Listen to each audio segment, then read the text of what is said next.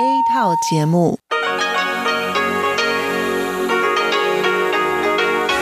ที่นี่สถานีวิทยุเรดิโอไต้หวันอินเตอร์เนชันแนล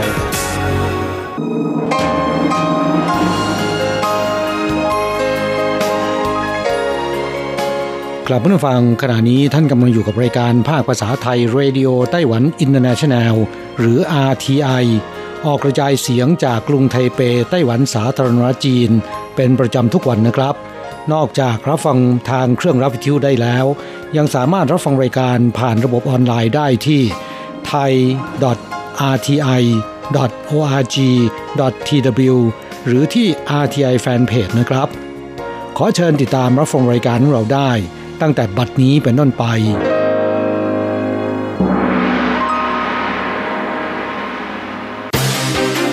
ลำดับแรก ขอเชิญติดตามรับฟังข่าวประจำวัน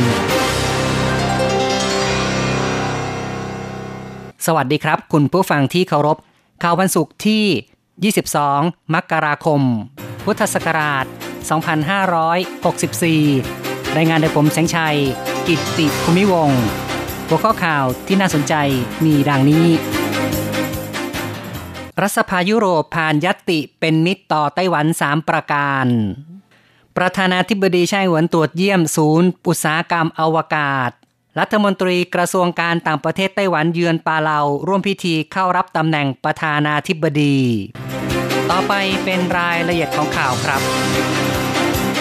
รัฐสภายุโรปผ่านยติเป็นมิตรต่อไต้หวัน 3 ประการ กระทรวงการต่างประเทศของไต้หวันแถลงในวันที่ 22 มกราคม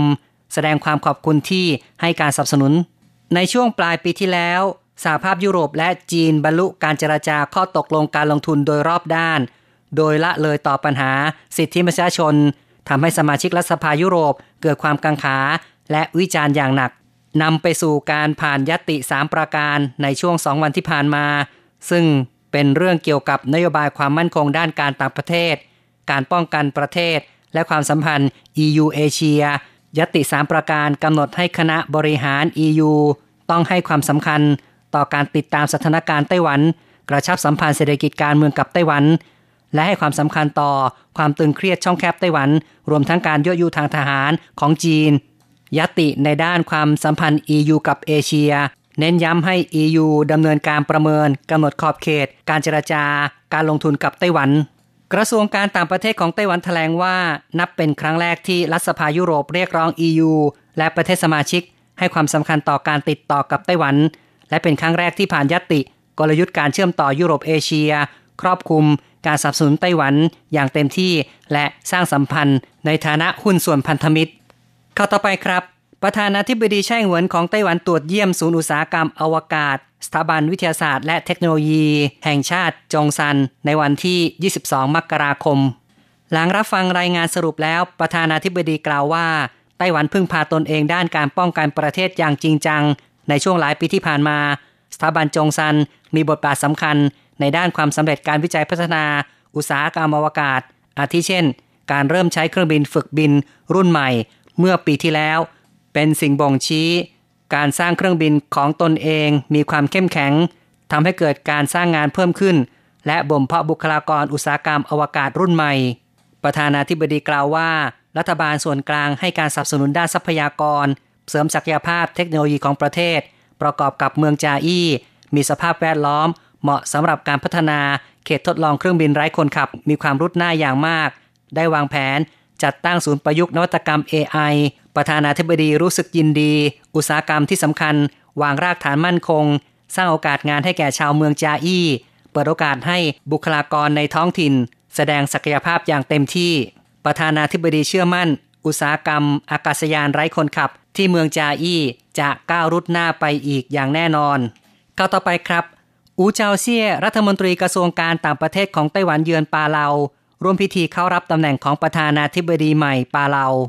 กระทรวงการต่างประเทศไต้หวันแถลงข่าวในตอนค่ำวันที่ 21 อูเจาเซียออกเดินทาง ในตอนเช้าของวันเดียวกัน เดินทางไปร่วมพิธีรับตำแหน่งประธานาธิบดี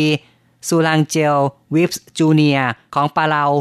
อูเจาเซียเป็นตัวแทน ประธานาธิบดีไช่เหวินกล่าวแสดงความยินดี รัฐมนตรีกระทรวงการต่างประเทศของไต้หวันได้รับการต้อนรับทัดเทียมกับผู้นำประเทศอื่น ๆ จัดให้นั่งแถวแรกของงานพิธี แสดงให้เห็นความสัมพันธ์ที่โดดเด่นระหว่างไต้หวันกับปาเลา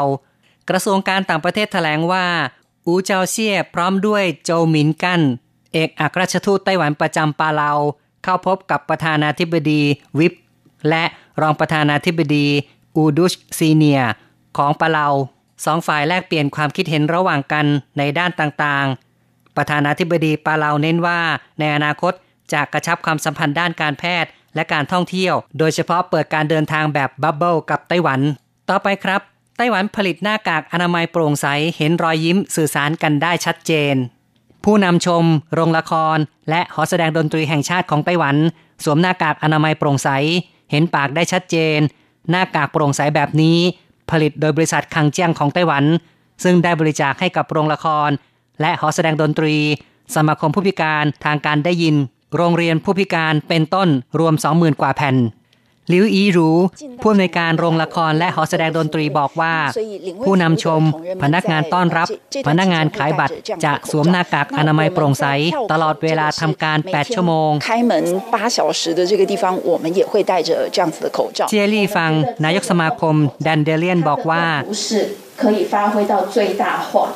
หน้ากากโปร่งใสมีประโยชน์มากทำให้เห็นปาก อารมณ์ความรู้สึก การยิ้ม การสื่อสารจึงชัดเจนขึ้น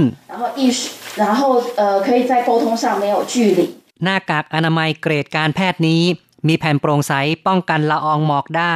ออกแบบกระชับปกคลุมใบหน้าพอดี คาดว่าจะจำหน่ายในท้องตลาดแผ่นละ 8-13 เหรียญไต้หวันเฉินหยงชื่อผู้จัดการบริษัทคังเจียงบอกว่า หน้ากากแบบนี้ผลิตเพื่อผู้พิการทางการได้ยิน 3,000 กว่าคน แต่ที่จริง ชาวไต้หวันทั้ง 23 ล้านคนควรจะสวมด้วย เพื่อการสื่อสารที่ชัดเจน ราคาไม่แพง ไม่น่าเกลียด สวมใส่สบาย บริษัทคังเจียงแถลงด้วยว่า ในขั้นตอนต่อไปจะร่วมมือกับร้านสะดวกซื้อ ร้านอาหารเครื่องดื่ม ธุรกิจบริการ เพื่อให้ลูกค้าได้เห็นรอยยิ้มพนักงาน คาดว่าเดือนเมษายนจะเริ่มวางจำหน่ายทั่วไป หน้ากากอนามัยโปร่งใส ลดความเข้าใจผิดในการสื่อสารระหว่างกันข้าวต่อไปนะครับ หลังเกิดกรณีเชื้อโควิด -19 ระบาดในโรงพยาบาลเมืองเถาหยวน ประชาชนตื่นตัวในการซื้อประกันภัย แต่ว่ากรมธรรม์ประกันภัยโรคโควิด -19 ส่วนใหญ่จะต้องผนวกกับการประกันรักษาพยาบาล ต้องจ่ายค่าเบี้ยประกันอัตราปีละหลายพันเหรียญไต้หวัน เมื่อปลายปีที่ผ่านมา บริษัทประกันภัยในไต้หวัน ได้ออกกรมธรรม์ประกันโควิด -19 ชนิดหนึ่ง ค่าเบี้ยประกันปีละ 500 เหรียญไต้หวัน หากถูกหน่วยงาน ทางการ สั่งให้กักตัวที่บ้าน หรือในสถานกักตัว จะได้รับเงินชดเชยทันที 1 0 0 0 0แสนเหรียญไต้หวัน ผู้ขายประกันบอกว่าข้อดีคือ หากได้รับหนังสือแจ้งจากทางการ ให้กักตัวที่บ้าน หรือในสถานกักตัว ขอรับเงินชดเชยได้ทันที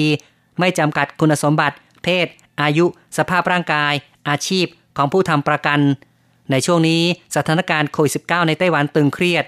มีผู้ตื่นตัวซื้อประกันภัยโควิด -19 อย่างมาก ในบางชุมชน รวมกลุ่มซื้อประกันภัยตั้งแต่ 10 คนจนถึงร้อยคนขึ้นไป ผู้ทำงานกู้ภัย แพทย์ พยาบาล ผู้นุบาลดูแลผู้ป่วย นิยมซื้อประกันภัยการถูกกักตัว บุคคลในวงการบอกว่า เบี้ยประกันภัยราคาถูกแบบนี้ขายได้ในไต้หวันเท่านั้น เพราะรัฐบาลควบคุมการระบาดได้ดี ถ้าขายในประเทศอื่นขาดทุนอย่างแน่นอน อีกข่าวหนึ่งครับพักฝ่ายค้านโทษรัฐบาลทำเนื้อหมูราคาแพง รัฐบาลชี้แจงว่าใกล้ตุดจีนการบริโภคเพิ่มขึ้น หวังวี่มิน สสพักกมินตังซึ่งเป็นพักฝ่ายค้านแถลงในวันที่ 21 มกราคม ราคาเฉลี่ยนุสุกร วันที่ 19 มกราคม กิโลกรรัมละ 77.35 เหรียญไต้หวัน เทียบกับระยะเดียวกันของปีที่แล้ว 63.8 เหรียญไต้หวัน แพงขึ้น 20%เป็นสิ่งที่ไม่สมเหตุผล สาเหตุเกิดจากรัฐบาล เปิดให้นำเข้าเนื้อสุกร ปนสารแรคโตพามีน โดยไม่บังคับให้ติดฉลากชัดเจน เพื่อแยกเนื้อสุกรที่ปน และไม่ปนสารแรคโตพามีนทำให้ไม่มีการนำเข้าเนื้อสุกรจากต่างประเทศ จึงไม่สามารถปรับสมดุลราคา คณะกรรมการการเกษตรแถลงว่า การเปิดนำเข้าเนื้อสุกร ปนสารแรคโตพามีน เริ่มมกราคมที่ผ่านมา ทำให้ราคาเนื้อสุกรเพิ่มขึ้น เป็นการคาดเดาที่ไม่ถูกต้อง สาเหตุสำคัญเป็นเพราะอากาศหนาว ผ่านมาหลายระลอก และเข้าใกล้ช่วงตรุษจีน ความต้องการบริโภคเนื้อสุกรเพิ่มขึ้น อย่างไรก็ตาม เดือนมกราคม สุกรเป็นราคาเฉลี่ยกิโลกรรัมละ 76.17 เหรียญไต้หวัน ถือว่ายังอยู่ในระดับ 64-81 เหรียญไต้หวัน ซึ่งเป็นระดับปกติในรอบ 10 ปีที่ผ่านมา และปริมาณป้อนตลาดมีเพียงพอ ข่าวจาก RTI ในส่วนของข่าวไต้หวันจบลงแล้วครับ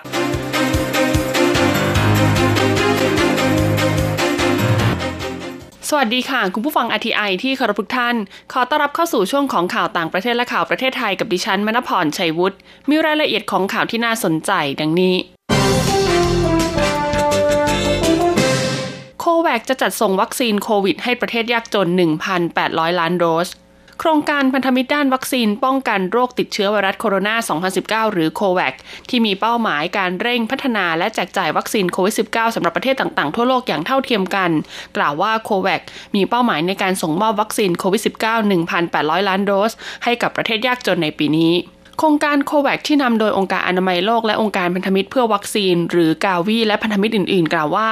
วัคซีน 1,800 ล้านโดสที่ว่านี้ จะจัดส่งให้กับ 92 ประเทศที่ได้รับสิทธิ์ผ่านทางการจองล่วงหน้า หรือ AMC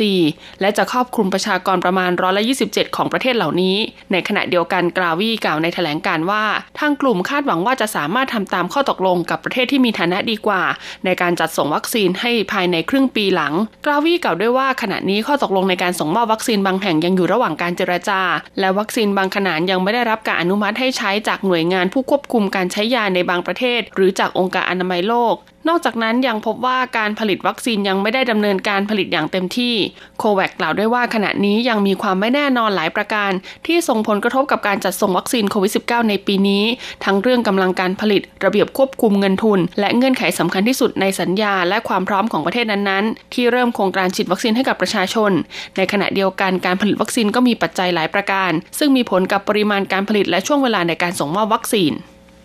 ผู้นำญี่ปุ่นยืนยันตั้งใจจัดโอลิมปิกโตเกียวปีนี้นายกรัฐมนตรีโยชิฮิเดะซุงะของญี่ปุ่นกล่าวยืนยันวันนี้ว่า เขาตั้งใจมุ่งมั่นที่จะจัดการแข่งขันโอลิมปิกโตเกียวในปีนี้ ขณะที่คณะผู้จัดงานปัดรายงานสื่ออังกฤษอ้างแหล่งข่าวรัฐบาลญี่ปุ่นที่ระบุว่า การยกเลิกจัดโอลิมปิกเป็นสิ่งที่หลีกเลี่ยงไม่ได้ นายกรัฐมนตรีซุงะกล่าวว่าเขาตั้งใจที่จะจัดการแข่งขันโอลิมปิกโตเกียวภายใต้ความปลอดภัยและความมั่นคง เพื่อเป็นเครื่องพิสูจน์ว่ามนุษยชาติจะเอาชนะโรคโควิด -19 ได้ ผู้นำญี่ปุ่นได้กล่าวเน้นย้ำถึงเจตนารมณ์ดังกล่าว หลังจากที่หนังสือพิมพ์ The Times ของอังกฤษ รายงานอ้างแหล่งข่าวไม่เผยนามในรัฐบาลญี่ปุ่น ระบุว่า ญี่ปุ่นได้เปลี่ยนเป้าหมายใหม่ไปเป็นเจ้าภาพจัดโอลิมปิก ในปีพุทธศักราช 2575 นายกรัฐมนตรีซุงะได้แสดงเจตนารมณ์ในการจัดการแข่งขันโอลิมปิกโตเกียวไว้อย่างชัดเจน และรัฐบาลญี่ปุ่นก็เป็นผู้นำในการจัดประชุมประสานงานด้านมาตรการควบคุมการระบาดของโควิด -19 เพื่อให้สามารถจัดงานดังกล่าวได้ตามกำหนด หลังจากเลื่อนมาจากเมื่อปีที่แล้วเนื่องจากปัญหาโควิด -19 และระบุเพิ่มเติมว่าพันธมิตรด้านการจัดส่งทั้งหมดล้วนมุ่งเป้าไปที่การจัดโอลิมปิกโตเกียวในช่วงฤดูร้อนที่จะถึงนี้คณะผู้จัดหวังว่าทุกคนจะสามารถกลับมาใช้ชีวิตตามปกติได้โดยเร็วที่สุด และจะพยายามอย่างเต็มที่ในการเตรียมพร้อมเพื่อจัดการข่งขันที่ปลอดภัยและมั่นคง องค์การอนามัยโลกเผยเชื้อโควิดอังกฤษระบาด 60 ประเทศแล้ว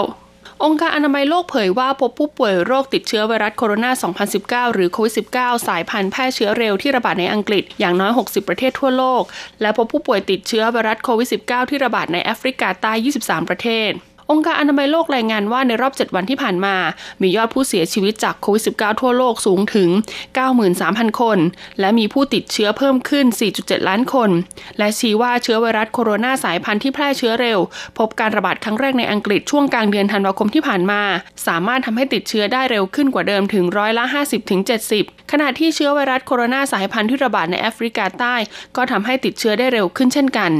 อย่างไรก็ดีองค์การอนามัยโลกระบุว่าเชื้อไวรัสโคโรนาที่กลายายพันธุ์ดังกล่าว ไม่ได้ทำให้ผู้ป่วยเสียชีวิตง่ายขึ้น ขณะที่ไฟเซอร์ บริษัทเวชภัณฑ์ของสหรัฐและ b i o n t e c h บริษัทยาสัญชาติเยอรมนีเผยว่า วัคซีนของบริษัทมีประสิทธิภาพในการป้องกันเชื้อไวรัสโคโรนาสายพันธุ์แพร่เชื้อเร็วที่พบในอังกฤษ หรือเป็นที่รู้จักกันในชื่อ B117 ทั้งนี้สหรัฐและหลายประเทศในทวีปยุโรปเริ่มฉีดวัคซีนป้องกันโควิด -19 ให้แก่ประชาชนเป็นวงกว้าง ซึ่งทำให้เกิดความคาดหวังถึงการระบาดที่จะสิ้นสุดลง อย่างไรก็ดียังมีอีกหลายประเทศในยุโรปและประเทศอื่นๆ เช่นอินเดียและรัสเซีย ที่ยังคงประสบปัญหาในการฉีดวัคซีนตามแผนที่วางไว้ ขณะนี้ทั่วโลกมียอดผู้ป่วยติดเชื้อสะสมกว่า 96 ล้านคน และมีผู้เสียชีวิตรวมแล้วกว่า 2 ล้านคนต่อไปเป็นข่าวจากประเทศไทยค่ะ กระทรวงพาณิชย์เผยตัวเลขส่งออกปี 63 ติดลบร้อยละ 6.01 นางสาวพิมพ์ชนกวอนขอพรผู้อำนวยการสำนักงานนโยบายและยุทธศาสตร์การค้า หรือสอนคกระทรวงพาณิชย์ เปิดเผยถึงสถิติการส่งออกของประเทศไทยในช่วงเดือนธันวาคมปีพุทธศักราช 2563 พบว่า การส่งออกกลับมาเป็นบวกอยู่ที่ร้อยละ 4.71 ในรอบ 8 เดือน ของปีพุทธศักราช 2563 คิดเป็นมูลค่ากว่า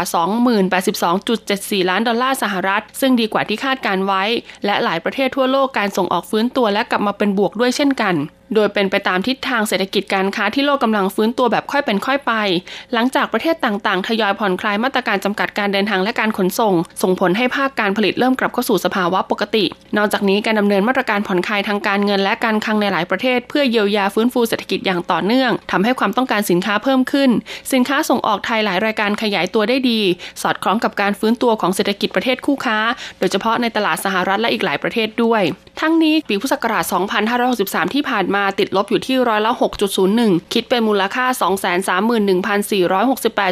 231,468.44 ล้านดอลลาร์สหรัฐ ในขณะที่การนำเข้าช่วงเดือนธันวาคมติดลบร้อยละ 3.72 คิดเป็นมูลค่า 19,119.16 ล้านดอลลาร์สหรัฐ ถือเป็นการติดลบจากการนำเข้าสินค้ามาผลิตเพื่อการส่งออก ขณะที่ตัวเลขการนำเข้าทั้งปีติดลบร้อยละ 12.39 คิดเป็นมูลค่า 26,991.89 ล้านดอลลาร์สหรัฐ โดยไทยยังเกินดุลการค้าตลอดปีพุทธศักราช2563 อยู่ที่ 24,476.55 ล้านดอลลาร์สหรัฐ อย่างไรก็ตามสินค้าที่ยังขยายตัวได้ดียังคงเป็นสินค้าในกลุ่มอาหารสด และสินค้าเกษตรของไทยหลายตัวยังมีความต้องการของตลาดโลกสูงขึ้น รวมถึงสินค้าที่เกี่ยวข้องกับการป้องกันการติดเชื้อ และลดการแพร่ระบาดของโควิด -19 เช่นถุงมือยางที่ยังคงมีการขยายตัวอย่างต่อเนื่องทำให้ความต้องการยางพาราในตลาดโลกเพิ่มสูงขึ้น ส่งผลดีกับราคายางพาราของไทยในช่วงนี้ และแม้ว่าทั้งโลกรวมถึงไทยจะเจอปัญหาโควิด -19 กลับมาระบาดใหม่ ดังนั้นคาดว่าการส่งออกในช่วงไตรมาสแรกของปีพุทธศักราช 2564อาจจะไม่ดีนัก เพราะจะทำให้การค้าไม่เต็มที่ โดยเฉพาะการค้าชายแดนที่ยังมีปัญหาอยู่มากต่อการค้ากับประเทศเพื่อนบ้าน แต่เชื่อว่าจะฟื้นตัวได้ดีหลังจากมีวัคซีนป้องกันโควิด -19 ในช่วงครึ่งหลังของปีนี้ ซึ่งจะส่งผลให้การค้าโลกกลับมาดีขึ้น และน่าจะทำให้การส่งออกของไทยกลับมาเป็นบวกร้อยละ4หรือคิดเป็นมูลค่า 247,27 ล้านดอลลาร์สหรัฐ หรือเฉลี่ยต่อเดือนส่งออกเกิน 20,000 ล้านดอลลาร์สหรัฐ นอกจากนี้สอนอคอยังได้ติดตามนโยบายด้านการค้าของนายโจไบเดนประธานธิบดีสหรัฐคนใหม่ ซึ่งโดยรวมมีการผ่อนคลายกฎระเบียบทางการค้ามากกว่าที่ผ่านมา จึงทำให้การค้าทั่วโลกกลับมาดีขึ้น โดยเฉพาะการส่งออกสินค้าไทยในหลายรายการ จะมีโอกาสเข้าไปทำตลาดในสหรัฐอเมริกาได้มากขึ้น แต่ขณะเดียวกันกลุ่มสินค้าไทยที่ต้องเร่งปรับตัวก็คือกลุ่มสินค้าที่ต้องดูแลด้านสิ่งแวดล้อม ที่ประธานธิบดีสหรัฐคนใหม่ค่อนข้างเน้นมาก ดังนั้นจากตัวเลขการส่งออกตลาดสำคัญของสหรัฐที่กรมส่งเสริมการค้าระหว่างประเทศคาดการไว้ น่าจะเติบโตไม่น้อยกว่าร้อยละสี่อย่างแน่นอนบขสปรับตารางการเดินรถใหม่พร้อมคุมเข้มป้องกันโควิด -19 นายสัญญลักษณ์ปันวัฒนลิขิตกรรมการผู้จัดการใหญ่บริษัทขนส่งจำกัด หรือบขสเปิดเผยว่า จากสถานการณ์แพร่ระบาดของโควิด -19 ในหลายจังหวัด ส่งผลให้ปัจจุบันมีผู้ใช้บริการรถโดยสารระหว่างจังหวัดน้อยลง ตั้งแต่เดือนมกราคมที่ผ่านมาบกสจึงได้ปรับตารางการเดินรถ เพื่อให้สอดคล้องกับสถานการณ์ปัจจุบัน โดยเส้นทางภาคเหนือเปิดให้บริการ 8 เส้นทาง ได้แก่ เส้นทางกรุงเทพเชียงใหม่กรุงเทพอุตรดิตถ์กรุงเทพน่านกรุงเทพแม่สอดกรุงเทพแม่สาย กรุงเทพเชียงคำกรุงเทพหล่มสักและกรุงงเทพคลองลานรวม 20 เที่ยววิ่ง ขณะที่รถเดินภาคตะวันออกเฉียงเหนือและภาคตะวันออก เปิดให้บริการ 22 เส้นทางอาทิ เส้นทางกรุงเทพโขงเจียม กรุงเทพมุกดาหาร กรุงเทพนครพนม กรุงเทพเชียงคาน กรุงเทพบุรีรัมย์กรุงเทพร้อยเอ็ดกรุงเทพหนองบัวลำพู กรุงเทพหนองคาย กรุงเทพสกลนคร กรุงเทพสุรินทร์กรุงเทพอุบลราชธานี กรุงเทพศรีสะเกดกรุงเทพรัตนบุรี และกรุงเทพสระบุรีรวม 31 เที่ยววิ่ง เส้นทางภาคใต้เปิดให้บริการ7เส้นทาง อาทิกรุงเทพตะกัวป่าโคกกรอย กรุงเทพสงขลากรุงเทพยะลา กรุงเทพสุไหงโกลก หมอชิดสองภูเก็ต หมอชิดสองกระบี่ หมอชิดสองตรังสตูล หมอชิดสองเกาะสมุย และหมอชิดสองหาดใหญ่สงขลารวม 17 เที่ยววิ่ง ทั้งนี้ผู้ใช้บริการสามารถสอบถามข้อมูล การเดินทางเพิ่มเติมได้ที่ call center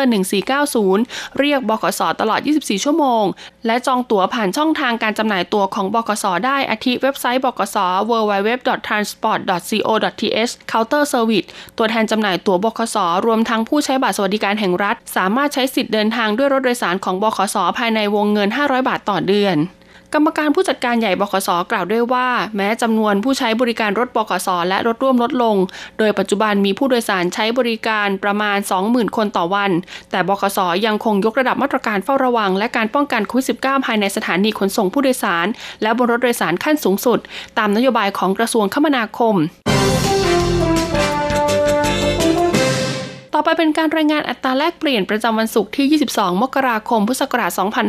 2564 อ้างอิงจากธนาคารกรุงเทพสาขาไทเปค่ะโอนเงิน 10,000 บาทใช้เงินเหรียญไต้หวัน 9,560 เหรียญ แลกซื้อเงินสด 10,000 บาทใช้เงินเหรียญไต้หวัน 9,910 เหรียญสำหรับการแลกซื้อเงินดอลลาร์สหรัฐ 1 ดอลลาร์สหรัฐใช้เงินเหรียญไต้หวัน 28.20 เหรียญ จบการรายงานข่าว สวัสดีค่ะ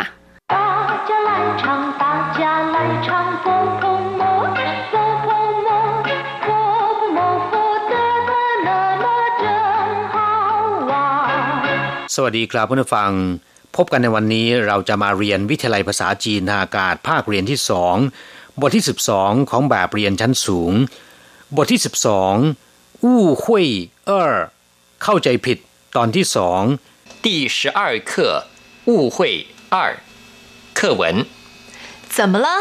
跟嫂夫人闹别扭了哎一言难尽纯粹是个误会既然知道有误会， 怎么不解释呢？越描越黑，不说也罢。话不是这么说，夫妻间还是得多沟通才行。第十二课误会二บทที่สิบสองเข้าใจผิด ตอนที่สองในบทที่แล้วเคยเรียนไปแล้วว่าคำว่าอู้หุยแปลว่าเข้าใจผิด ซึ่งอาจจะเป็นความเข้าใจผิดในคำพูดของคนอื่น หรือเป็นการเข้าใจผิดในเจตนารมณ์ของผู้อื่นก็ได้ เรียกว่า อู้หุยคำว่า อู้คำเดียวเนี่ยแปลว่า ผิดหรือว่าผิดพลาด เช่น อู้ชา แปลว่า ความคลาดเคลื่อน อู้เตียน ผิดนัด ผิดเวลาหรือว่าพลาดเวลา อู้ชื่อแปลว่าทำให้เสียงาน อู้รูฉีถู หลงตัวไปในทางที่ผิด เรียกว่า อู้รู้ฉีถูส่วนคำว่าหุยแปลว่าความเข้าใจ เช่น ถี่หุยก็แปลว่าตระหนักหรือว่าเข้าใจ ต่อไปมาอธิบายประโยคสนทนาในบทนี้นะครับ ซึ่งเป็นการสนทนากันระหว่างชายและหญิงสองคน ฝ่ายชายเดินคอตกมาด้วยสีหน้าที่ไม่สู้จะดีนัก เพราะมีเรื่องผิดใจกับภรรยา ฝ่ายหญิงจึงถามขึ้นว่า怎么了跟嫂夫人闹别扭了เป็นอะไร ผิดใจกับคุณพี่ผู้หญิงหรือ怎么了เป็นอะไร跟嫂夫人闹别扭了ผิดใจอะไรกับคุณพี่ผู้หญิงหรือเสาฟูเหรินแปลว่าคุณพี่ผู้หญิง เป็นคำที่ใช้เรียกภรรยาของเพื่อน เป็นการยกย่องนะครับคำว่าเสาคำเดียวเนี่ยแปลว่าพี่สะพ้ายฟูเหรินก็คือมาดาม คุณนาย หรือว่าคุณผู้หญิง เสาฟูเหรินก็คือคุณพี่ผู้หญิงหรือภรรยาของเพื่อนนั่นเอง เรียกว่าเสาฟูเหรินเน่าเปี้ยเหนียวแปลว่าผิดใจกัน เล่นแง่กัน หรือว่าทำสงครามเย็นกัน เรียกว่าเน่าเปี้ยเหนียว跟嫂夫人闹别扭了ผิดใจอะไรกับคุณพี่ผู้หญิงหรืออ้าย一言难尽纯粹是个误会เฮ้ยเรื่องมันยาว เป็นเรื่องเข้าใจผิดแท้ๆคำว่าอายเป็นคำถอนหายใจ มีความหมายและวิธีใช้ในทำนองเดียวกันกับ เฮ้ย ในภาษาไทย ยี่เหยียนหนานจิ้น แปลว่าเรื่องมันยาว ไม่สามารถใช้คำพูดเพียงคำสองคำมาอธิบายได้ เรียกว่า ยี่เหยียนหนานจิ้นฉวนซุยเป็นเรื่องเข้าใจผิดแท้ๆฉวนซุยแปลว่าบริสุทธิ์ แปลว่าแท้ๆหรือแปลว่าอย่างเดียว是个误会เป็นเรื่องเข้าใจผิด误会เรื่องเข้าใจผิด纯粹是个误会เป็นเรื่องเข้าใจผิดแท้既然知道有误会怎么不解释呢ในเมื่อรู้ว่ามีการเข้าใจผิดทำไมไม่อธิบายล่ะ既然แปลว่าในเมื่อ知道แปลว่า รู้ว่า ทราบว่า 有误会มีเรื่องเข้าใจผิด หรือว่าเป็นการเข้าใจผิด既然知道有误会ในเมื่อรู้ว่าเป็นการเข้าใจผิด怎么不解释呢ทำไมไม่อธิบายเล่า怎么ก็คือทำไม不 不解释呢ไม่อธิบายเล่า解释แปลว่าอธิบาย不解释ก็คือไม่อธิบาย既然知道有误会怎么不解释呢 ในเมื่อรู้ว่าเป็นการเข้าใจผิดทำไมไม่อธิบายเล่า越描越黑不说也罢ยิ่งอธิบายก็ยิ่งเข้าใจผิดหนักเข้าไปอีก ไม่พูดดีกว่า越描越黑แปลว่ายิ่งอธิบายหรือว่ายิ่งพูดก็ยิ่งเข้าใจผิดหนักเข้าไปอีก不说也罢ไม่อธิบายดีกว่า话不是这么说夫妻间还是得多沟通才行 จะพูดอย่างนี้ก็ไม่ถูก สามีภรรยากันต้องหาทางทำความเข้าใจกันถึงจะถูกต้อง ฟูชีก็คือสามีภรรยา ฟูชีเจียนระหว่างสามีภรรยา还是得多沟通才行ต้องหาทางทำความเข้าใจกันถึงจะถูกต้อง ตัวเกาทงก็คือ พยายามทำความเข้าใจใช้สิงถึงจะถูกต้อง กลับคุณฟังหลังจากทราบความหมายของประโยคสนทนาในบทนี้ผ่านไปแล้วนะครับ ต่อไปขอให้เปิดไปที่หน้า 52 ของแบบเรียน เราจะไปทำความรู้จักกับคำศัพท์ใหม่ๆในบทเรียนนี้ ศัพท์คำที่หนึ่งเสาฟูเหรินแปลว่าคุณพี่ผู้หญิง เวลาที่เราเรียกภรรยาของเพื่อนหรือของผู้อื่น จะเรียกว่าเสาฟูเหรินซึ่งเป็นคำที่ยกย่องคนอื่น หรือถ้าเป็นเพื่อนที่สนิทกันมาก จะเรียกว่าต้าเสาที่แปลว่าพี่สะพ้ยใหญ่ก็ได้ คำว่าเสาคำเดียวนะครับ แปลว่าพี่สะพ้ยอย่างสาวเซาหรือว่าสาเจก็คือภรรยาของพี่ชาย เออเสาพี่สะพ้ยคนที่สองหมายถึงภรรยาของพี่ชายคนที่สองนะครับชงเสาก็คือพี่ชายและพี่สะพ้ยส่วนคำว่าฟูเหรินหมายถึงคุณนาย มาดามหรือว่าคุณผู้หญิง อย่างในภาพยนตร์กำลังภายในของจีน มักจะได้ยินเรียกสตรีที่เป็นภรรยาของขุนนาง หรือผู้มีอำนาจบารมีว่าฟูเหรินซึ่งในภาษาไทยของเราจะเรียนเสียงเรียกว่า ฟูหยินนะครับศัพท์คำที่สองเน่าเปี้ยเนียวแปลว่าไม่ลงรอยกัน ไม่รอมชอมกัน ผิดใจกัน เล่นแง่กัน หรือทำสงครามเย็นต่อกัน เรียกว่า เน่าเปี้ยเนียว คำว่าเน่าคำเดียวเนี่ยหมายถึงการระบายอารมณ์ที่ไม่พอใจ เช่น เน่าฉิงชี่เป็นการแสดงอารมณ์ที่ไม่ค่อยพอใจ ส่วนคำว่าเปี้ยเหนียวนะครับ แปลว่าไม่ลงรอย เล่นแง่กันหรือเอาใจยากก็ได้นะครับ เวลาที่สามีภรรยาหรือเพื่อนฝูงเกิดเรื่องเข้าใจผิด ไม่ค่อยพอใจกัน แต่ไม่ถึงขั้นทะเลาะวิวาท ต่างฝ่ายต่างเล่นแง่กัน หรือทำสงครามเย็นต่อกัน เรียกสภาพการเช่นนี้ว่า เน่าเปี้ยเหนียว ศัพท์คำที่สามยี่เหยียนหนานจิ้น แปลว่า เรื่องมันยาว หรือไม่สามารถอธิบายได้ในเวลาสั้นๆ ยี่เหยียนก็คือคำพูดคำเดียว หนานจิ้น แปลว่า ไม่จบง่ายๆเมื่อนำมารวมกันเป็นวลีเดียวกันแล้ว มีความหมายว่าเรื่องมันยาว ใช่ว่าจะอธิบายสั้นๆ ได้หมด ศัพท์คำที่สี่ฉวนช่วยแปลว่า บริสุทธิ์ แท้ โดยเฉพาะ อย่างเดียวหรือว่าฝ่ายเดียว อย่างเช่น他的做法纯粹是讨好上司พฤติการของเขาก็เพื่อเอาอกเอาใจผู้บังคับบัญชาอย่างเดียว我纯粹是想帮忙他ผมคิดจะช่วยเหลือเขาอย่างเดียวศัพท์คำที่ห้า越描越黑แปลตรงๆว่ายิ่งวาดก็ยิ่งดำคนจีนเวลาวาดเขียนนิยมใช้ผู้กันจิ้มหมึกมาวาด เมื่อวาดถึงจุดละเอียดอ่อนหากไม่ระวัง ก็จะทำให้ภาพเลอะ ถ้ายิ่งไปวาดเพื่อให้หายเลอะ ก็จะยิ่งทำให้หมึกซึม แล้วก็เลอะเทอะกันไปใหญ่วลีนี้จึงถูกนำมาอธิบายว่า ในบางเรื่องยิ่งอธิบาย ก็จะยิ่งทำให้เกิดความเข้าใจผิดกันไปใหญ่ เรียกว่าเย่เหมียวเย่เฮศัพท์คำสุดท้ายเกาทง แปลว่าเจรจา พูดคุยกัน หรือสื่อความหมายต่อกัน เพื่อปรับความเข้าใจหรือปรับความสัมพันธ์ต่อกัน เรียกว่า เกาทงคำว่าเกาคำเดียว แปลว่า คูครองหรือว่าท่อน้ำส่วนคำว่าทง แปลว่าโล่ง ทะลุ อย่างเช่นทงช่าง แปลว่าโล่งคล่องตัว ไม่มีอะไรติดขัดทงเชอแปลว่าเปิดให้รถวิ่งได้ อย่างเช่นทงเชอเตียนหลี่ ก็คือพิธีเปิดให้รถวิ่งบนถนนได้ หรือพิธีเปิดการใช้ถนน เรียกว่าทงเชอเตียนหลี่ทงเต้าก็คือทางสัญจรซื่อทงปาตา แปลว่าทะลุไปทั่วทุกแห่ง หมายถึงการคมนาคมสะดวกนะครับ เรียกว่าซื่อทงปาตา เราจะกลับมาพบกันใหม่ในบทเรียนถัดไป สวัสดีครับ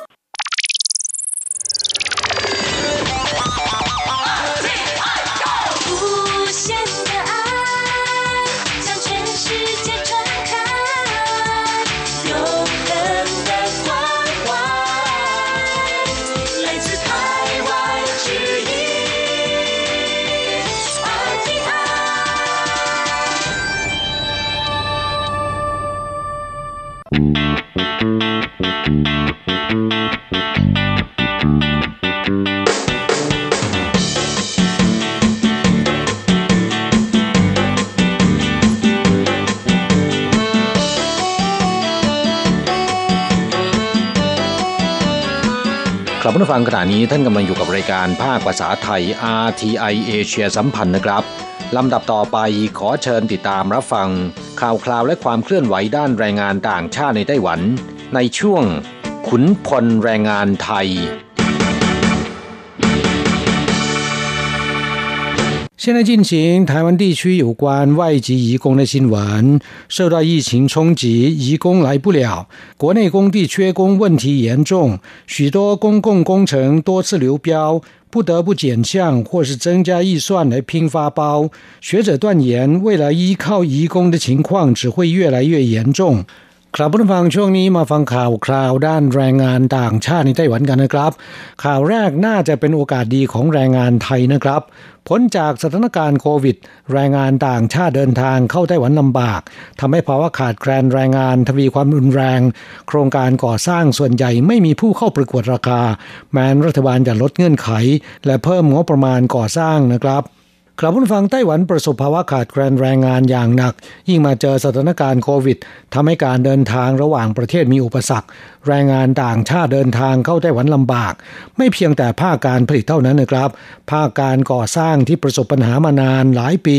ขณะนี้บานปลายจนโครงการก่อสร้างต่างๆ ต้องลดเงื่อนไข เพิ่มมูลค่าโครงการก่อสร้าง กระนั้นก็ตามก็ยังไม่ค่อยมีผู้เข้าประกวดราคาทำให้โครงการก่อสร้างขนาดใหญ่หลายโครงการต้องหยุดชะงักนะครับ ตัวอย่างเช่น โครงการก่อสร้างพิพิธภัณฑ์วิจิตรศิลป์เถาหยวน เดิมตั้งงบประมาณไว้ที่ 2,800 ล้านเหรียญไต้หวัน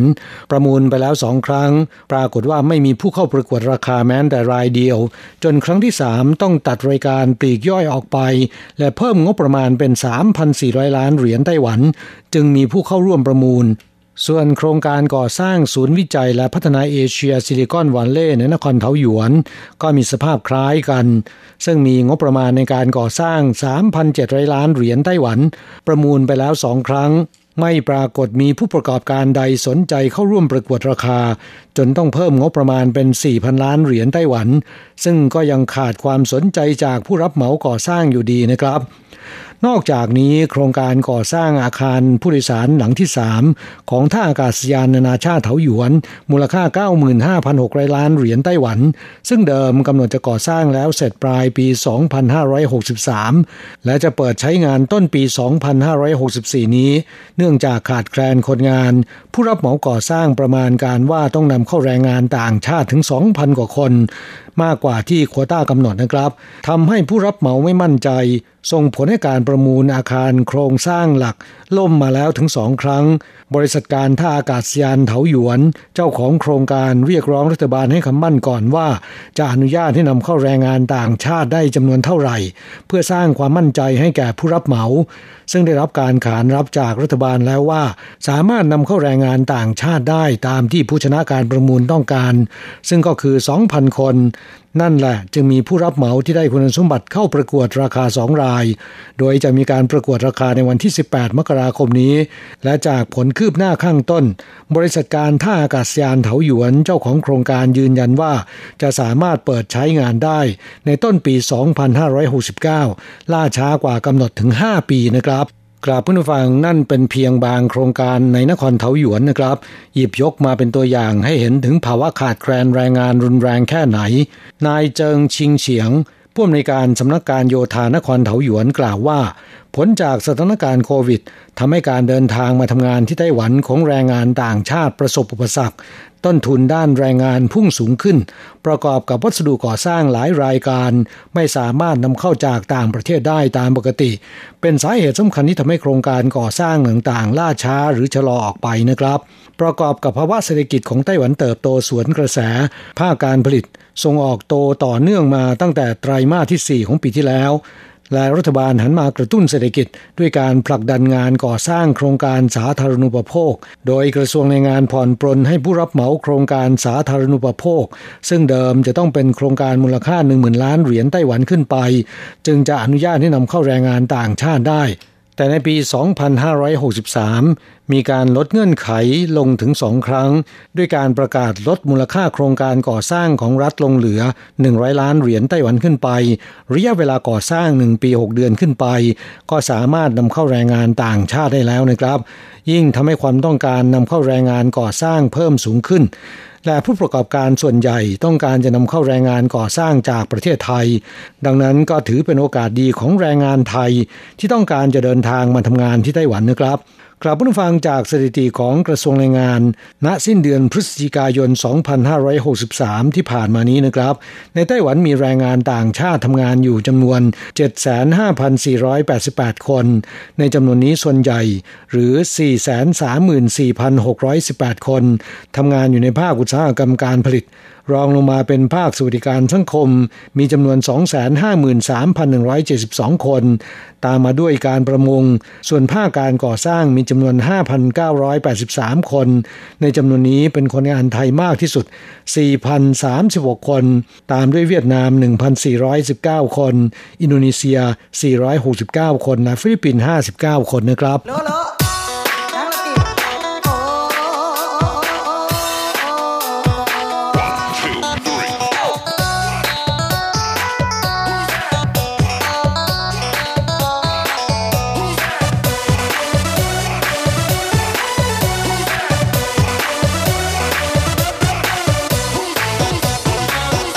ต่อไปมาฟังข่าวคราวเกี่ยวกับยาเสพติดในหมู่คนงานไทยนะครับ คนงานไทยประสาทหลอนอ้างมีคนตามฆ่า ปั่นจักรยานหนีขึ้นทางด่วนที่เถาหยวนจะไปไทเป ถูกตำรวจสกัดและนำตัวกลับโรงพัก ขณะแจ้งให้ล่ามมารับกลับโรงงาน หนีเข้าป่าหายตัวไปติดต่อไม่ได้นะครับ แรงงานไทยรายหนึ่งอายุ 46 ปี เดินทางมาทำงานที่โรงงานอิเล็กทรอนิกส์ขนาดใหญ่แห่งหนึ่งในเขตหลูจูนครเถาหยวน เมื่อสองปีที่แล้วนะครับ แต่เริ่มจากต้นปีนี้เป็นต้นมา ไม่ได้เข้างานตามปกติมักจะขาดงานบ่อยๆ และมีอาการสติฟั่นเฟือน อ้างว่ามีคนจ้องรอบทำร้ายตลอดเวลานะครับ ต้องการจะขอลากลับบ้าน นายจ้างสันนิษฐานว่าเสพยาเสพติดทำให้เกิดอาการประสาทหลอน แต่เจ้าตัวรับว่าเคยเสพยาไอซ์เมื่อสัปดาห์ก่อนเพียงครั้งเดียว อย่างไรก็ตามนายจ้างยอมที่จะยกเลิกสัญญาจ้างก่อนกำหนดตามความต้องการ และได้ให้บริษัทจ้างงาน ช่วยแจ้งการเดินทางกลับประเทศในระบบออนไลน์ของสำนักงงานการค้าและเศรษฐกิจไทย ได้คิวเดินทางกลับประเทศไทยแล้วในวันที่ 20 มกราคม 2564 นี้นะครับ แต่ช่วงเช้าวันที่ 14 มกราคมที่ผ่านมานี้ แรงงานไทยรายนี้สะพายกระเป๋าและปั่นจักรยานขึ้นทางด่วนที่ทางต่างระดับนานขานจะไปไทเป ถูกตำรวจทางด่วนสกัดห้าม แล้วก็พากลับไปโรงพักที่เขตไทซัน นครนิวไทเป แจ้งให้ในายจ้างและล่ามไปรับกลับโรงงาน ระหว่างที่ส่งขึ้นรถของล่าม แรงงานไทยรายนี้วิ่งหนีเข้าป่าหลังโรงพักต่อหน้าต่อตาตำรวจและล่าม โดยไม่มีใครคาดคิดและไม่ทันที่จะตั้งตัวนะครับทำให้ไม่สามารถตามตัวกลับมาได้ โทรศัพท์หรือว่าส่งไลน์แรงงานไทยรายนี้ก็ไม่รับนะครับ หากไม่สามารถติดต่อกลับมาในวันจันทร์ที่ 18 มกราคมนี้ อาจไม่ทันที่จะยกเลิกสัญญาจ้างที่กองแรงงาน ไปตรวจโรค แล้วก็ทำให้ต้องยกเลิกการสำรองที่นั่งกลับประเทศไทยนะครับ ครับผู้ฟังหลายปีมานี้เกิดการระบาดของยาเสพติดในกลุ่มแรงงานต่างชาติ ในส่วนของแรงงานไทยมีบางคนเสพยาไอซ์จนประสาทหลอน คล้ายกับสติฟั่นเฟือน ในจ้างและบริษัทจ้างงานเข้าใจผิดคิดว่าป่วยเป็นโรคประสาทนะครับ นิมนต์พระไทยมาช่วยเจริญพระพุทธมนต์เพื่อขจัดปัดเป่า แต่ก็ไร้ผลสุดท้ายพบว่าส่วนใหญ่เป็นผลจากการเสพยาเสพติดจำพวกยาไอซ์จนประสาทหลอน ต่อมาเมื่อเจอสภาพเดียวกันในจ้างและบริษัทจ้างงานจะส่งเข้าสถานบำบัดยาเสพติด อย่างไรก็ตาม แม้นจะบำบัดรักษาอย่างไร สมองไม่สามารถกลับมาเป็นปกติเหมือนเดิมนะครับทำให้เสียอนาคตของตนและครอบครัว ยังทำลายชื่อเสียงภาพลักษณ์ของแรงงานไทยโดยรวมด้วย จึงเตือนเพื่อนแรงงานไทยมาว่า อย่าข้องแวะหรือว่าลองเสพเป็นอันขาดนะครับ ครับผู้ฟังยาไอซ์หรือเมทแอมเฟตามีนไฮโดรคลอไรด์มีลักษณะเป็นผลึกใสคล้ายน้ำแข็ง มีการปนเปื้อนของสารอื่นๆน้อยนะครับ มีความบริสุทธิ์สูงกว่ายาบ้า 4-5 เท่า ออกฤทธิ์กระตุ้นต่อจิตและประสาท มีฤทธิ์เสพติดรุนแรงและอันตรายกว่ายาบ้า เมื่อเสพยาไอซ์เข้าสู่ร่างกาย จะกระตุ้นสมองให้หลั่งสารสื่อประสาท ชื่อว่าโดปามีนออกมามากผิดปกติทำให้เกิดอารมณ์เคลิบเคลิ้มสนุกสนาน สดชื่น แต่ก็เป็นเพียงชั่วคราวนะครับ หลังจากนั้นจะมีอันตรายตามมา โดยอาการที่พบบ่อยได้แก่ รูม่านตาขยาย เหงื่อออกมาก มือสั่น การมองเห็นพร่ามัว วิงเวียน คลื่นไส้อาเจียน รับประทานอาหารไม่ได้ ริมฝีปากแห้ง ปวดศีรษะอย่างรุนแรง อัตราการเต้นของหัวใจเร็วขึ้น ที่สำคัญคือเส้นเลือดในสมองมีภาวะผิดปกติและเสียหายอย่างถาวร ในรายที่เสพยาไอซ์ปริมาณสูง จะทำให้พูดมากขึ้น ย้ำคิดย้ำทำเกิดอาการหวาดระแวงและวิตกกังวลสูง พฤติกรรมก้าวร้าวรุนแรง มีอาการประสาทหลอนนำไปสู่โรคนอนไม่หลับเรื้อรัง ซึมเศร้าอย่างรุนแรง และอาจจะเสียชีวิตได้นะครับ การเสพยาไอซ์ทำให้เกิดการเสพติดได้ง่าย เพราะว่าออกฤทธิ์รวดเร็วและร้ายแรง จึงมีอันตรายต่อร่างกาย จิตใจและอารมณ์ของผู้เสพ มากกว่ากลุ่มยาเมทแอมเฟตามีนอื่น ๆ นะครับ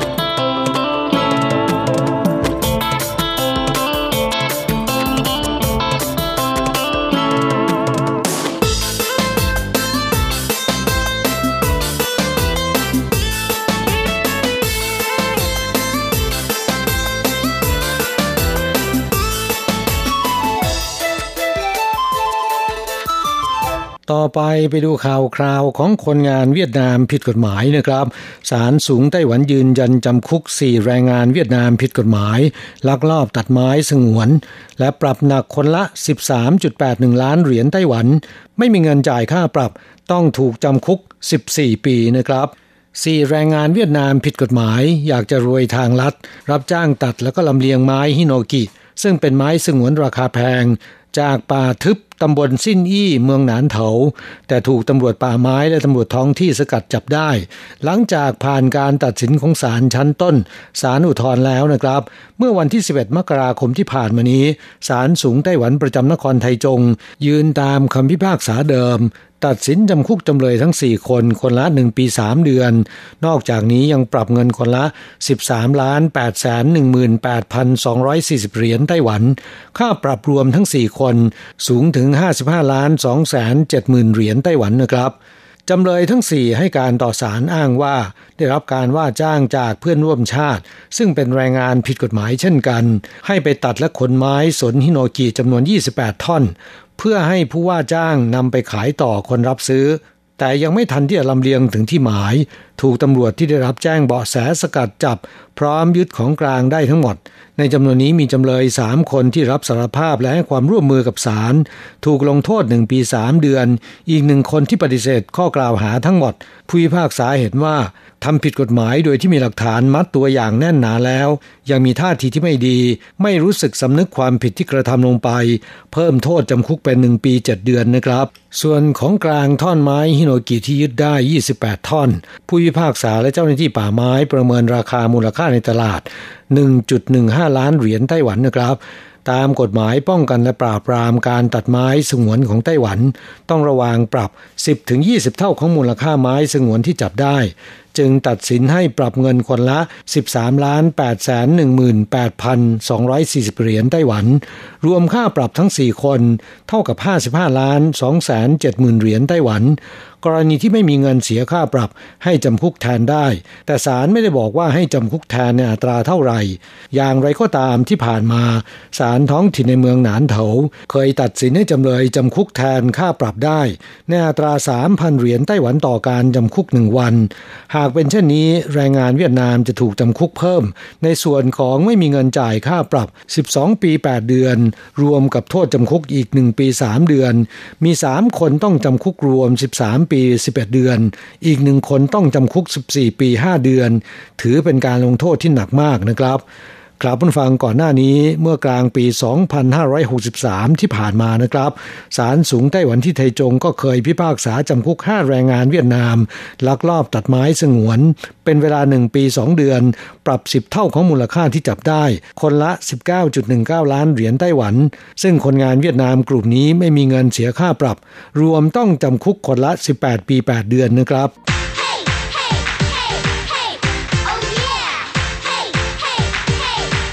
อยากรู้ไหมไต้หวันมีอะไรดี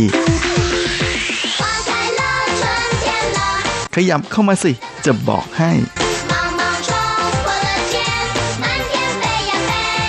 กับอะไรๆในไต้หวันเวอร์ชันเดี่ยวไมโครโฟน วัสดีครับคุณฟังทุกท่านและสำหรับสัปดาห์นี้อะไรๆในไต้หวันก็กลับมาพบกับคุณฟังแล้วเช่นเคย และสำหรับช่วงสัปดาห์ที่ผ่านมาไทเปแม่ก็รู้สึกว่าจะอากาศดีมากนะครับแดดออกฝนไม่ตกนะแล้วก็อุณหภูมินั้นก็กำลังเย็นๆ สบายๆเลยทีเดียว แต่ที่กลับ ร้อนแรงขึ้นมากระทันหันก็คือเจ้าโควิด -19 นะที่กลับมาอารวาสฟาดงวงฟาดงาในไต้หวันอีกครั้งหนึ่งเล่นเอามึนกันไปเป็นแถบๆเลยทีเดียวนะเพราะว่าส่งผลให้บรรดาเทศกาลกิจกรรมงานฉลองหลายๆอย่างนั้นถ้าไม่เลื่อนก็ถูกยกเลิกเป็นแถบๆเหมือนกัน เริ่มตั้งแต่งานเทศกาลโคมไฟไต้หวันหรือไต้หวันเติงห้วยที่จัด สืบต่อกันมานานถึง 32 ปีนะปีนี้ทางเจ้าของงานนะก็คือกระทรวงคมนาคมไต้หวัน ก็ประกาศยืนยันแล้วนะฮะว่าจะยกเลิกนะปีนี้ไม่จัด แต่บรรดาโคมไฟที่ได้มีการทำอะไรออกมาเอาไว้แล้วนั้นก็จะหาโอกาสไปจัดแสดงนะฮะในโอกาสต่อไป ในส่วนของไทเปนั้นตอนแรกนะวันที่ 28 มกราคมนี้ก็จะเป็นวันเปิดเทศกาล จับจ่ายก่อนรุจีนนะฮะหรือเหนียนหัวตาเจีย ซึ่งจะจัดขึ้นเป็นประจำทุกปีนะฮะที่แถวแถวตีว่าเจียนะบริเวณตาเต้าเฉิงตรงนั้นนะฮะปีนี้ก็เลยถูกยกเลิกไปเรียบร้อยแล้วเหมือนกัน นะฮะแต่ว่าในส่วนของร้านค้าที่อยู่แถวนั้นก็จะยังมีการจัดกันไปตามปกตินะแต่บรรดาเต็นต์ต่างๆ ที่เคยมาตั้งกันอย่างคึกคักนะฮะแล้วก็มีการให้ชิมฟรีอะไรประมาณอย่างนั้นแบบไม่อั้นกันนั้นก็จะไม่เหลือแล้วนะก็เป็นอะไรที่น่าเสียดายจริง ๆ เพราะเดิมทีจริง ๆ ตั้งใจว่าสัปดาห์นี้เนี่ยจะพาคุณฟังไปเที่ยวติฮวาเจียสักหน่อยนะเพราะว่าอาทิตย์หน้านั้นก็จะมีงาน年貨大街 ซึ่งถือจะเป็นถือว่าจะเป็นช่วง peak ประจำปีของติฮวาเจียในแต่ละปีเลยนะที่จะมีการเปิดขายตลอด 24 ชั่วโมงแต่ถึงแม้จะไม่มีการจัดกิจกรรมแล้วนะฮะแต่ในส่วนของการไปเดิน shop ที่ติฮวาเจียนั้นก็ยังคงไปได้ตามปกติเหมือนเดิมนะบรรดาร้านค้าต่างๆ ในแถวนั้นก็ยังคงเปิดทำการตามปกตินะแล้วก็เขาก็ยังคงมีการจัด โปรโมชั่นส่วนตัวของตัวเองอยู่นะเพียงแต่ว่าบรรยากาศมันอาจจะไม่แบบแหมคนแน่นเหมือนแต่ก่อนอะไรอย่างนั้น แต่ก็ยังไปกันได้นะเพราะว่าผู้คนก็เชื่อว่านะผมเชื่อว่าผู้คนก็ยังคงไปจับจ่ายอยู่เหมือนเดิมอยู่แล้วนะฮะเพียงแต่ในส่วนของนักท่องเที่ยวที่จะเข้าไปเช่าเร่นเน่าแค่ไปเดินเที่ยวสนุกสนุกเก็บบรรยากาศนั้นก็น่าจะลดลงไปเยอะ นอกจากนี้ในส่วนของงานเทศกาลโคมไฟไทเปนะฮะหรือไทเปเติงห้วยที่จะจัดวันที่ 26 กุมภาพันธ์ที่จะถึงนี้นะฮะเนื่องในช่วงของเทศกาลหยวนเซียวเพื่อฉลองอคืนพระจันทร์เต็มดวงคืนแรกของปีใหม่นั้นก็จะเลื่อนไปเหมือนกันแถมยังมีอีกหนึ่งงานนะฮะที่ถือเป็นงานใหญ่ประจำปีของไต้หวันเลยเหมือนกันนะแล้วก็จะเป็นงานแสดงสินค้าที่จะเป็นหน้าเป็นตาเลยนะก็คืองานหนังสือนานาชาติไทเปนะไทเป International Book Exhibition ที่เดิมทีนั้นจะจัด วันที่ 26 ถึง 31 มกราคม ก็คืออาทิตย์หน้านี้ ก็ถูกยกเลิกเลย เหลือเพียงแค่ส่วนจัดแสดงออนไลน์เท่านั้น อันนี้ก็มาสร้างความเซ็งให้กับคนรักหนังสือทั้งหลายเหมือนกัน เพราะจริงๆก็ถือเป็นเทศกาลใหญ่ประจำปีเลย ผมเองก็จะไปเดินเป็นประจำอยู่แล้วนะครับเพราะชอบไปเดินหาหนังหาซื้อหนังสืออตั้งแต่หนังสือสำหรับเด็กๆ น้องๆหนูๆนะรวมไปถึงหนังสืออที่ผู้ใหญ่วัยผู้ใหญ่หน่อยจะชอบอ่านนะก็มีทุกแนว แล้วก็ให้เลือกเยอะแยะมากมายเลย ในสนนราคาที่ดึงดูดมากๆลดสารพัดลดเลยแถมมีของแถมนู่นของแถมนี่อีกเยอะแยะนะเป็นอะไรที่ถ้าใครเคยไปเดินงานหนังสือนะที่เมืองไทยก็คล้ายๆกันแหละนะก็คงจะได้รู้นะฮะว่าแหมมันเหมือนกับขาดอะไรไปบางอย่างเลยจริงๆ หรือแม้แต่ในส่วนของนิวไทเปนะฮะจริง ๆ เดิมทีก็จะมีการจัดเทศกาลโคมไฟที่สวนเมโทรพาร์คนะฮะหรือตาตุฮุยกงหยวนนะของนครนิวไทเปนั้นก็ประกาศยกเลิกการจัดแล้วเหมือนกันนะเดิมทีจะจัดวันที่ 20 กุมภาพันธ์นะฮะในขณะที่การปล่อยโคมลอยแถวแถวผิงซีนะฮะของนิวไทเปก็ ถูกเลื่อนไปอีกเหมือนกันนะฮะแหมก็เรียกได้ว่าโควิดส่งพิษไปทั่วเลย โดยทางผู้จัดงานนั้นก็บอกนะฮะว่าเอาไว้รอให้สถานการณ์การแพร่ระบาดดีขึ้นแล้ว จะมากำหนดวันในการจัดงานขึ้นใหม่นะฮะแหม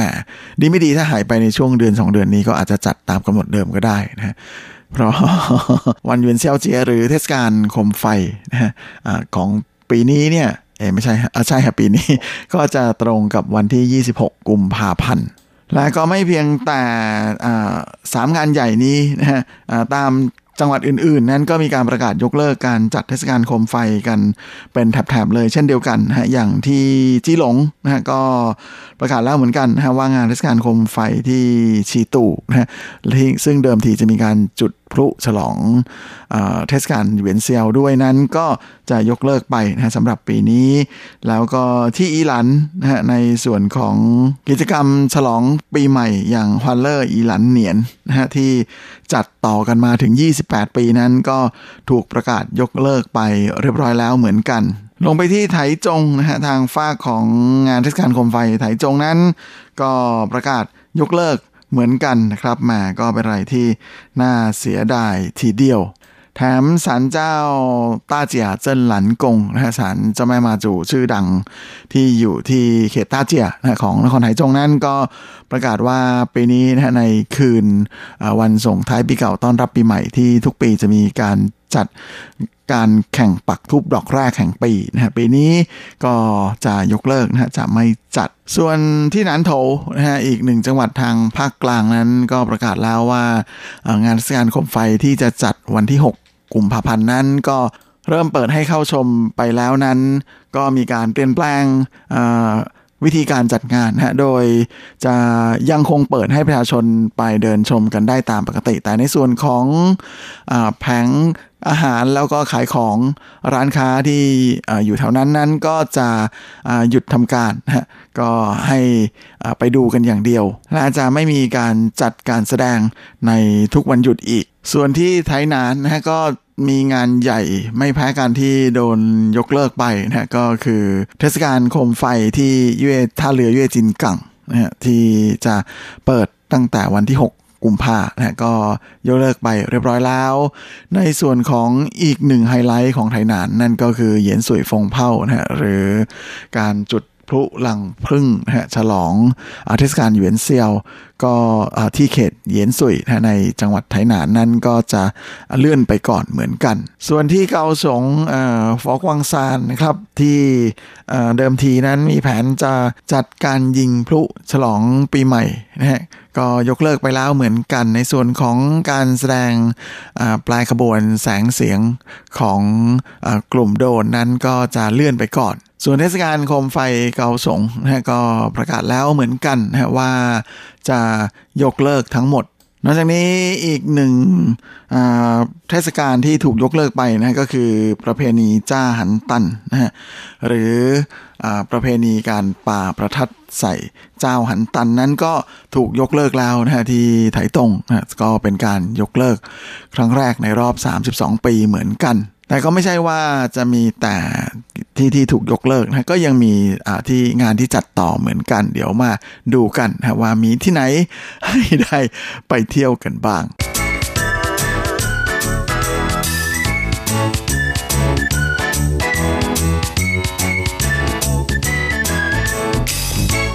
โดยสำหรับในส่วนของกิจกรรมที่จะยังมีการจัดกันตามปกตินั้น ก็มีงานเหนียนหัวตาเจียฮะ หรือเทศกาลจับจ่ายซื้อของฉลองตรุษจีนที่ซินฮวาของไทหนานนะฮะซึ่งก็มีกำหนดจะจัดวันที่ 4 และวันที่ 10 กุมภาตอนนี้ยังจัดเหมือนเดิม รวมไปถึงงานเทศกาลโคมไฟที่ฮวาเหรียญนะครับก็จะเปิดเทศกาลกันตั้งแต่วันที่ 6 กุมภาพันธ์นะฮะก็ไปชมกันได้นะครับ ถ้าช่วงวันหยุดยาวในเทศกาลตรุษจีน ที่กำลังจะมาถึงนี้ตั้งแต่วันที่ 10 ถึง 16 กุมภาพันธ์นั้น ใครที่มีโอกาสไปฮวาเหรียญก็ยังมีเทศกาลโคมไฟให้ได้ชมกันนะมาอาจจะเป็นหนึ่งในจำนวนน้อยของเทศกาลโคมไฟที่ยังหลงเหลืออยู่นะฮะในปีนี้ แต่ก็ไม่แน่อยู่เหมือนกันนะครับ เพราะว่าทางฝ้าของอที่ว่าการเมืองเถาหยวนเอ้ไม่ใช่ครับเมืองควาเหรียญก็ออกมายังแบ่งรับแบ่งสู้อยู่นะฮะว่าจะจัดต่อดีไหมซึ่งก็คงจะต้องลุ้นกันอีกที่นะฮะแต่หนึ่งงานใหญ่ที่ประกาศแล้วว่าจะ จัดแน่ๆนะฮะก็คืองานเพิงหูกัวจี้ไห่ช่างฮวาหัวเจียหรือเทศกาลพลุนานาชาติเพิงหู ซึ่งมีกำหนดจะจัดขึ้นในช่วงประมาณเดือนเมษายนนะฮะมายังมาไม่ถึง ทางที่ว่าการของเมืองพงหู ก็บอกว่าณตอนนี้คือยังจัดอยู่นะเพราะว่ามันเป็นกิจกรรมที่จัดในเดือนเมษานะฮะยังไม่ได้มีการมาพูดคุยกันนะว่าจะจัดหรือไม่จัดอะไรอย่างนั้น แต่ณตอนนี้คือยังจัดอยู่แม้พูดถึงเพิงหูแล้วก็รู้สึกเสียดายเหมือนกันนะฮะครั้งที่แล้วเมื่อปีก่อนนะครับ จริงๆ ก็มีโอกาสได้ไปที่เพิงหู ก็หวังว่าจะได้ดูพลุนะเพราะว่ากะไปช่วงคาบเกี่ยวพอดีนะฮะช่วงนั่นแหละครับประมาณซัมเมอร์นะฮะก็ปรากฏว่าดันไปเจอไต้ฝุ่นเข้าพอดีโอ้ยอะไรมันจะขนาดนั้น เข้าวันไหนไม่เข้านะเข้าวันที่เราอยู่เพิงหูพอดีเลยอดดูก็เลยตั้งใจว่าเดี๋ยวยังไงคงจะต้องมีการจัดใหม่นะมีรีเทิร์น จริงๆเพิงหูนั้นถือเป็นเมืองอ่าเมืองชายทะเลที่มีเสน่ห์ไม่น้อยเลยทีเดียวนะเพราะว่ามีทั้งในส่วนของทิวทัศน์ทางธรรมชาตินะฮะแล้วก็ยังมีในส่วนของอสถานที่สำคัญทางประวัติศาสตร์นะฮะเช่นมีศาลเจ้าเทียนโฮกงนะฮะหรือศาลเจ้าแม่มาจูแห่งแรก ของไต้หวันเลยนะฮะมาที่เพิงหูก่อนนะก่อนจะมาเกาะไต้หวันนะฮะแล้วก็นอกจากนี้ที่นี่ก็ยังมีบ้านเก่าของพานันปังนักร้องดังนะฮะเจ้าของเพลงอมตะนะฮะไหวผัวเตอเพิงหูวัน อาเพิงหูของคุณยายนะฮะหรือว่ายังมีหอแสดงผลงานนะฮะเพื่อรำลึกถึงนักร้องคนดังอีกคนหนึ่งที่มีความเกี่ยวพันกับเพิงหูก็คือจางอีเซิงนะฮะซึ่งชื่อนี้ถ้าพูดถึงอคอเพลงจีนนะฮะถ้าสักประมาณช่วงยุค 80 กับ 90นะจะค่อนข้างใครที่ฟังเพลงช่วงนั้นเนี่ยก็จะรู้จักดีทีเดียวนะเพราะว่าเป็นนักร้องนักแต่งเพลงที่ดังมากนะแล้วก็เป็นคนที่ปั้นจังฮุยเมยนะหรืออาเมยเนี่ยจนโด่งดังนอกจากนี้ที่นี่ก็ยังมีทิวทัศน์ธรรมชาติที่แปลกตาฮะก็คือเสาหินบาซอลนะฮะที่อยู่ ทั้งที่ตัวเกาะใหญ่ของเพิงหูเองนะฮะหมากงนะฮะหรือว่าที่เกาะนอกนะฮะซีวีตรงนั้นก็จะมีแน่นอนนะฮะว่าที่เพิงหูก็มีของกินอร่อยๆเยอะเลยทีเดียวนะฮะทั้งในส่วนของอสิ่งที่เป็นโอท็อปของเพิงหูเลยนะส่วนใหญ่คนจะนึกถึงไอศกรีมกระบองเพชรนะฮะแต่มีอีกอย่างหนึ่งนะที่ดังมากๆแล้วเรามักจะมองข้ามแต่เราเห็นมันบ่อยมากนะฮะตามใน market นั่นก็คือลูกชิ้นปลาหมึก ของเพิงหูไปกินที่เพิงหูอร่อยมาก อันนี้ยืนยันนะครับ เพราะว่าไปมาแล้วกินมาแล้วชอบจริงๆนะรู้สึก อืมพอกลับมาไทเปเนี่ย ก็รู้สึกว่าเวลาเราจะซื้อลูกชิ้นปลาหมึกมากิน เราจะมองถุงก่อนเลยว่าเป็นของเพิงหูหรือเปล่าอะไรอย่างนี้ถ้าเป็นของเพิงหูเนี่ยจะซื้อเลยอะไรอย่างนี้มันส่วนใหญ่รสชาติมันถูกปากครับ ไม่รู้ว่ายังไงเหมือนกันก็อร่อยดีทีเดียวและอีกหนึ่งอย่างที่ดัง ๆ ของเพิงหูก็คือขนมฟูนะฮะที่เป็นเฮยถัง ซึ่งทำด้วยน้ำตาลแดงนะปรุงด้วยน้ำตาลแดง เขาเรียกกันว่าเฮยถังเก่านะก็มักจะเป็นของฝากที่คนนิยม ซื้อติดไม้ติดมือกลับมาฝาก เพื่อนๆญาติสนิทมิสหายที่อยู่ในไต้หวัน มาวันนี้เมา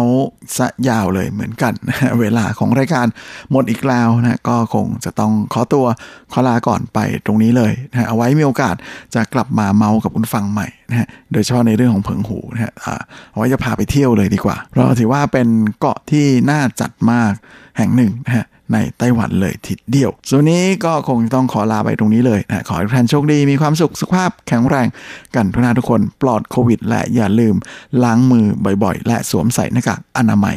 ตลอดเวลาเวลาไปที่สาธารณะนะครับ สวัสดีครับ